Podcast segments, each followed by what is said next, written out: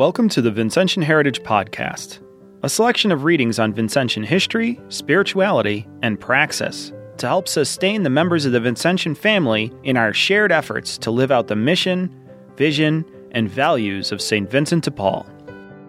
This episode's reading is entitled, Give Me the Simple Life, published in 2010 in Vincent de Paul, His Mind and His Manner. It is read by David Edward Sims. Vincent de Paul was a strong advocate for the quality of simplicity in all aspects of life, in character, behavior, and lifestyle.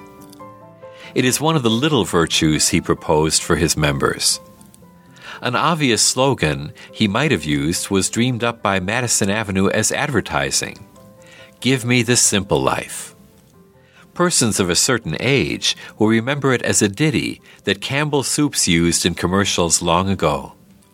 The connection with soup has long been lost, but the notion still speaks to us. The simple life, or living simply, is really a metaphor rather than a sharply defined rule. It is a lived expression of the virtue of simplicity, especially regarding material goods. It is not a plea, for instance, to reduce the quantity of a person's life by a certain amount, say 15%, and feel satisfied.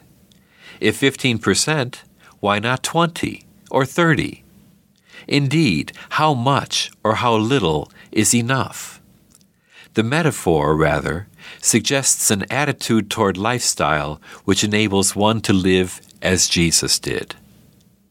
If simple living has any spiritual focus, it is with living according to the gospel, to live as Jesus did, with a singleness of purpose and a sense of detachment that expresses a conscious, loving dependence on the Father, much as the birds of the air and lilies of the field. If these lesser creatures are so free, so finely adorned and cared for, as Jesus says, then how much more can God's children expect their Father to provide for them while they seek first the kingdom?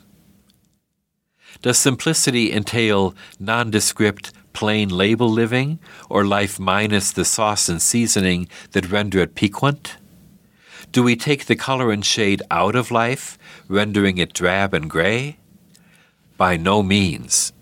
In God's care, we can still be as richly sustained as the birds of the air and as finely clothed as the lilies of the field. Shed of luxuries and non-essentials we stand, not deprived, but relieved of the excess baggage that slows our pilgrimage.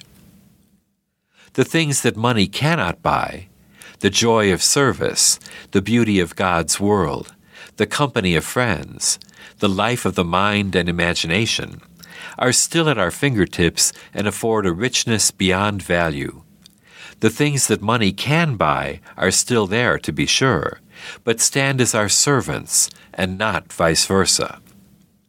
And let us not forget Henry David Thoreau, whom any discussion of simple living must consider.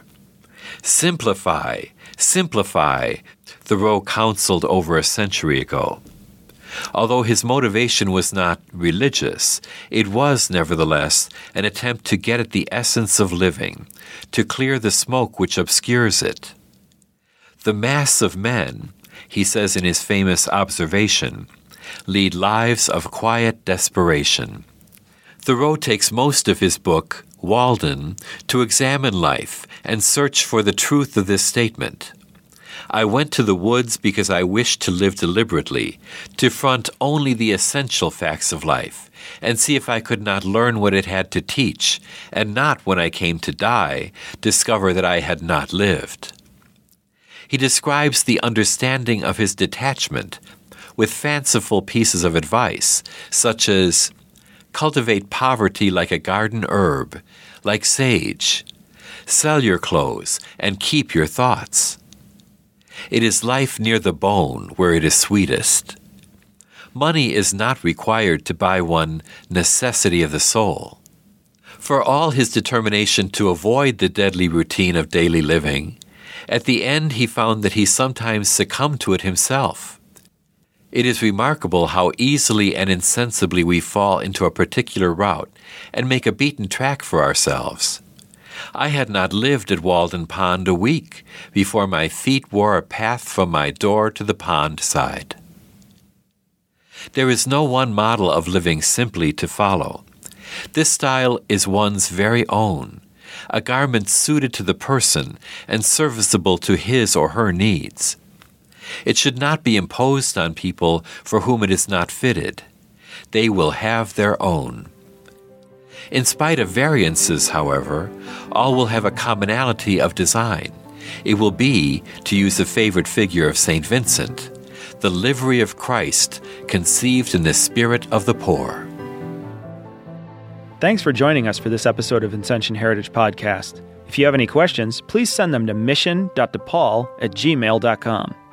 Be sure to check out all the other Vincentian family resources on our website, mission.depaul.edu.